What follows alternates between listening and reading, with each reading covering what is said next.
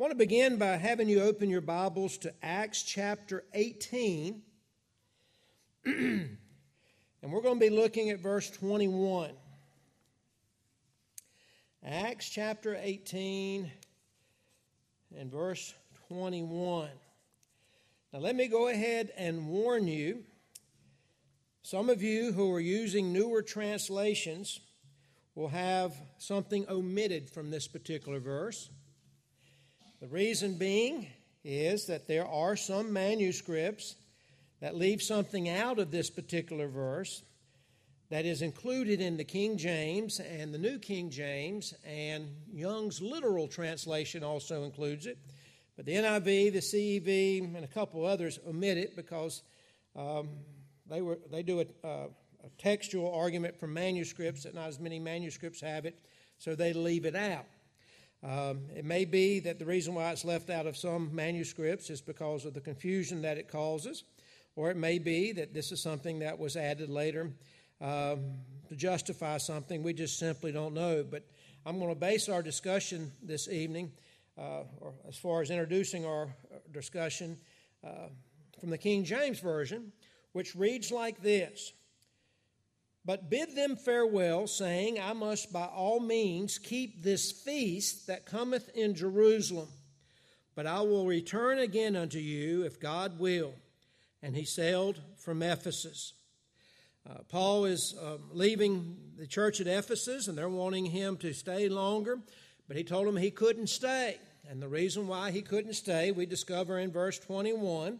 In the King James, it names it specifically the reason why he couldn't stay is because he wanted to get to Jerusalem in time to keep the feast.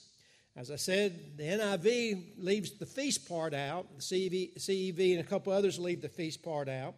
Um, but there are manuscripts that have this particular um, words in it, and that's why the King James, New King James, and the, L, the YLT uh, keeps it in.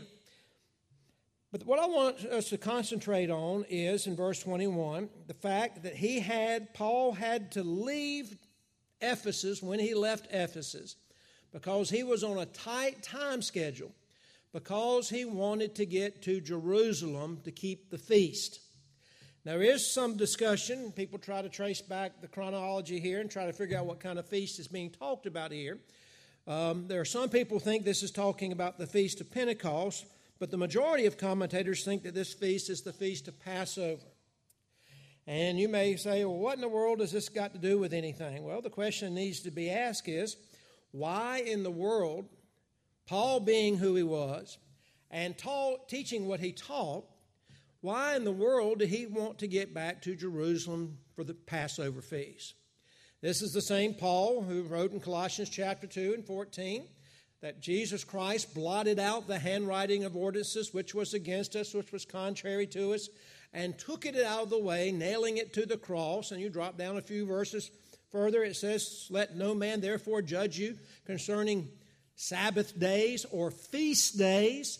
In other words, if you don't keep these things, such as the Sabbath or the, or the Jewish feast holidays, don't let them condemn you because they are, we are no longer under them anymore because Jesus Christ died on the cross and did away with the Old Testament.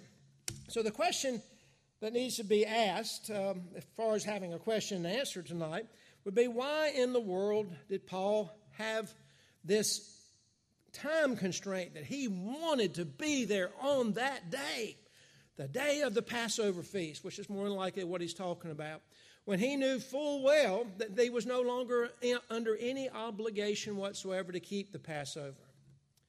Well, two sides of this. There's a small minority who think that Paul is losing it here and he is doing some things that are contrary to what he knows is right because of the fact that he's trying to appease um, the Jewish people. And a little bit later on, he does something that also seems something like that. So some people think that might be what he's doing. But the majority of people think the reason why he wanted to be there was not because it was a religious holiday, but because it was a national holiday. It was a time of being with family. It was a time of enjoying good meals. It was a time of catching up with relatives you have not seen in a long time because they live far away from Jerusalem. It was a time of festivity. It was a time of joy because the Passover made people remember how that they were redeemed by God when they were in the land of Egypt. It was just a very, very special occasion there in the city of Jerusalem. The reason why I bring this particular passage up and thought it'd be interesting if we think about it for a few moments is because in if I have my math right, in just 23 more days, we'll be celebrating something in these United States called Christmas. And I think all of us here are well aware of the fact that uh, for some people it is a religious holiday. I think if we carefully study our Bibles, we discover that there is no such thing as uh, Christmas in the Bible is something that's not commanded. It's something that um, we find no emphasis in the early church. Um, but yet, at the same time, we who live here, uh, we have celebrations. Families get together. Um, there's eating that goes on. There's relatives that are seen that, that we can't that we haven't seen in a long time. And my point in that is simply because we have this particular day set aside by the world, we may feel funny because it's being celebrated as Christ's birth when we know that there's no evidence whatsoever that Christ was born during this time. But yet we have the right, as Paul had the right, to use it as a national celebration and to be involved in the festivities of the thing. Um, many years ago, I preached at a church in Knoxville, Tennessee, and they had a preacher that was two preachers before me who was very adamant that you could not celebrate the time of Christmas whatsoever. And uh, he said you couldn't have a tree, you couldn't give gifts, you couldn't do all these things. And, and of course, not very many people listened to him, but there was one person that uh, didn't want to cause trouble. So uh, he did have a Christmas tree, but whenever the preacher showed up at his house, he put the Christmas tree in his closet, which is kind of being disingenuous. But um, anyway, I bring all that up to let you know that however you want to celebrate December 25th is between you and God and between you and your family and that type of thing, and I'm not going to judge you one way or the other. But what I wanted to do tonight is share some things with you I thought were kind of interesting. Um, as I was thinking about this, I started thinking about, well, why do we do the things we do around Christmas time? Like, why do we uh, have the different um, uh, items around the house and that type of thing. Where did that come from?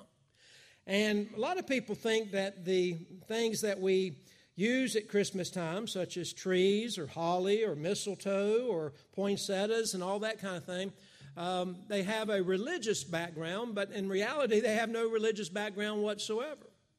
Instead, they uh, come from a pagan background, and once again, we don't think of them as being pagan because we don't worship them. We don't worship a tree or worship uh, holly or anything like that. Um, but I just thought it'd be interesting to kind of share with you tonight some of the things around that because a lot of times people don't uh, know the background. A lot of the things that we use in Christmas today, as far as uh, the items around the house and whatnot, um, come from the celebration of the feast of the god of Saturn.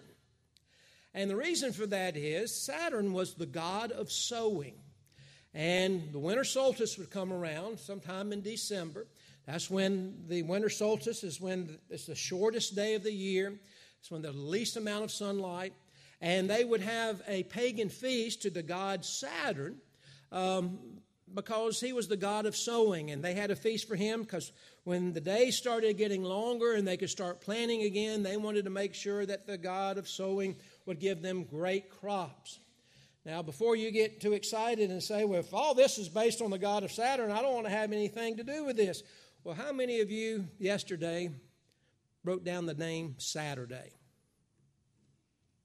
Saturday is Saturn's day. It's a celebration of the God of Saturn. Now, we say Saturday probably maybe once a week or maybe more so. But it doesn't make us think of the God of Saturn, and I don't think any of these things makes us think of the God of Saturn. We just think of it for this time of year.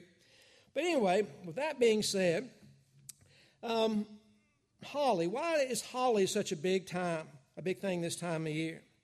Well, the pagans used um, holly in their uh, celebration of the god Saturn. And for whatever reason, by the 1600s, holly was a part of European Christian decor.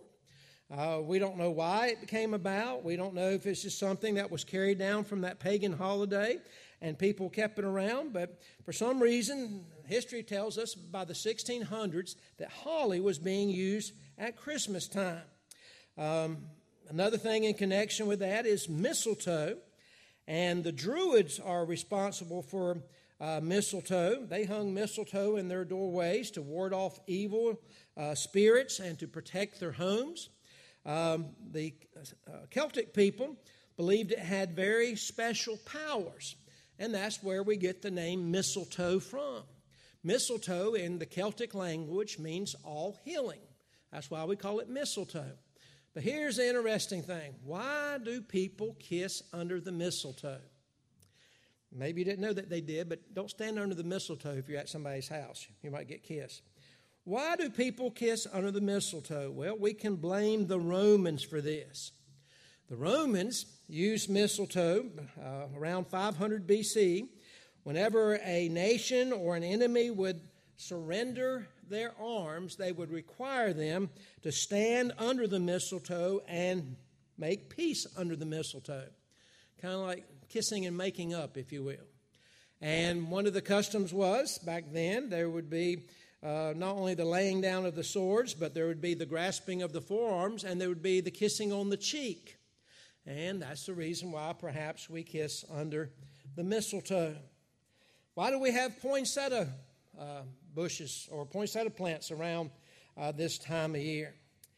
Well, for whatever reason, in Taxco, Mexico, spelled T A X C O, there were some Franciscan priests in the 17th century who started using this indigenous plant, which is a part of Mexico, he's indigenous, uh, to decorate for Christmas because it naturally bloomed this time of year.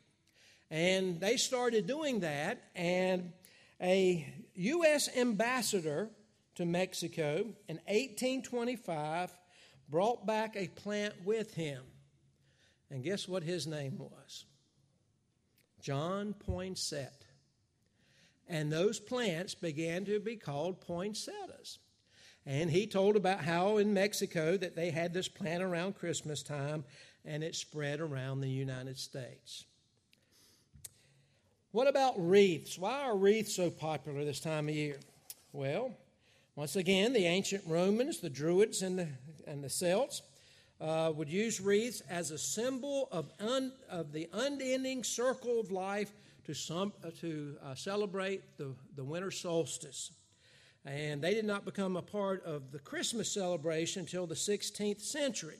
And they believe that the ones that first started doing this were the Lutherans in Germany, and they wanted it to symbolize the love of God having no beginning or ending.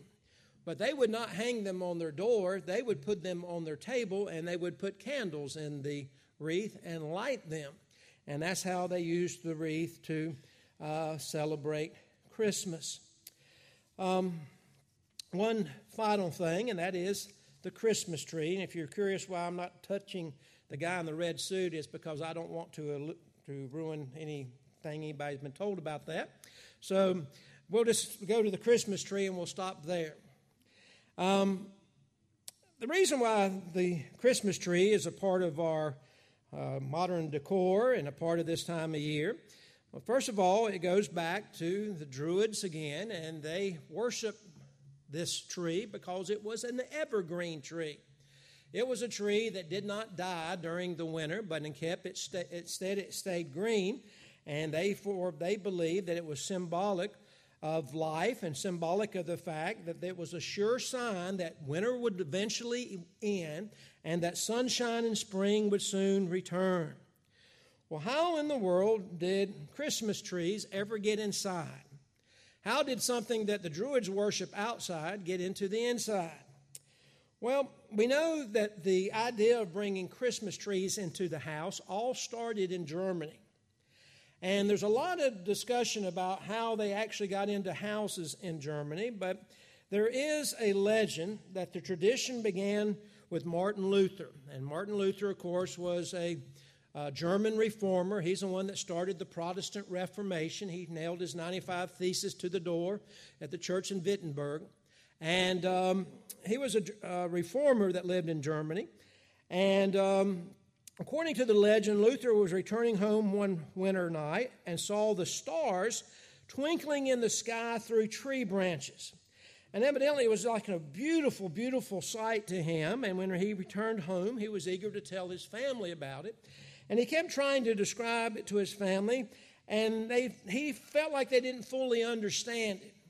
So he went outside, went into the woods, cut down a small fir tree, brought it indoors, and decorated it with candles. And he had that those lights, those candles, stuck within the tree branches to represent the stars that he saw through the um, tree branches. Once again, it had nothing to do with religion, had nothing to do, even in this, if this is true with paganism or anything, he was using it as an illustration. But because of the fact that Martin Luther did it, Lutherans began to bring Christmas trees in their house and start decorating them. And it was strictly a German predict, uh, tradition for many years until 1841. A guy by the name of Prince Albert, who was a German prince, married Queen Victoria. And in 1841, he brought a Christmas tree into the Windsor Castle for the very first time in any home there in Britain. And um, put the candles on it and decorated it. And people heard that the prince did this, and Queen Victoria allowed it, and it caught on in Britain. And then in the 1800s, uh, we had German immigrants coming over and English immigrants coming over, and they brought over uh, this particular idea and began to have Christmas trees in the house. It wasn't until 1850 here in the United States that people actually began to sell Christmas trees for people to use uh, in their homes. And it wasn't until 1882 that we have our first Christmas tree with electric lights on it. And guess who had the first Christmas tree with electric lights on it? A friend of Thomas Edison's. Had 80 bulbs on it, and it cost a small fortune. But this was in New York City. It wasn't until 1903 that commercially Christmas lights began to sell. But not everybody had them because the first Christmas lights that you would string on your tree cost a week's wage at that time in 1903. So your average person did not have uh, Christmas tree lights. Well, uh, I don't know if that was informative or not. I don't know if it was inter- interesting or not. It was to me. And since we didn't have any questions for tonight, that's just something that popped into my head since we're getting close to that particular time of year. Uh, the main thing is we need to um, be careful in that we never do anything that's against the will of God, but yet at the same time, we need to be careful we don't pass laws where God has not passed laws. Uh, you can have two extremes this time of year. Uh, you can insist that someone celebrate Christmas as Christ's birth when there's no scriptural evidence for that. On the other hand, you can swing the pendulum the other way and insist that somebody can't have anything to do with Christmas at all. Uh, both of those are extremes that are wrong. Instead, we need to find a, something that is at the same time not displeasing to God, but also something that uh, we can understand that because of the freedom that we enjoy in Jesus Christ, we can still enjoy. Uh, the Apostle Paul, I believe, knew without a doubt that he had, was under no legal or religious obligation to keep the Passover. But he wanted to be in Jerusalem. As much as he loved the church at Ephesus, he wanted to be in Jerusalem for the feast. Why? Because it was a time of celebration. It was a time of festival. It was a time of being with family. It was a time of food. It was just a time of fun. And there's nothing wrong with us as Christians today enjoying this time. That's a time of family, a time of fun, a time of food, a festive time. And so I hope that, that perhaps this makes us think about these type of things. But anyway, I hope you do have a very happy holidays, even though it's still 23 days down the road. But If there's a need you have this evening, if there's some questions you have concerning your soul, Uh, we want to help you in any way that we can. We just want you to come as together we stand and sing.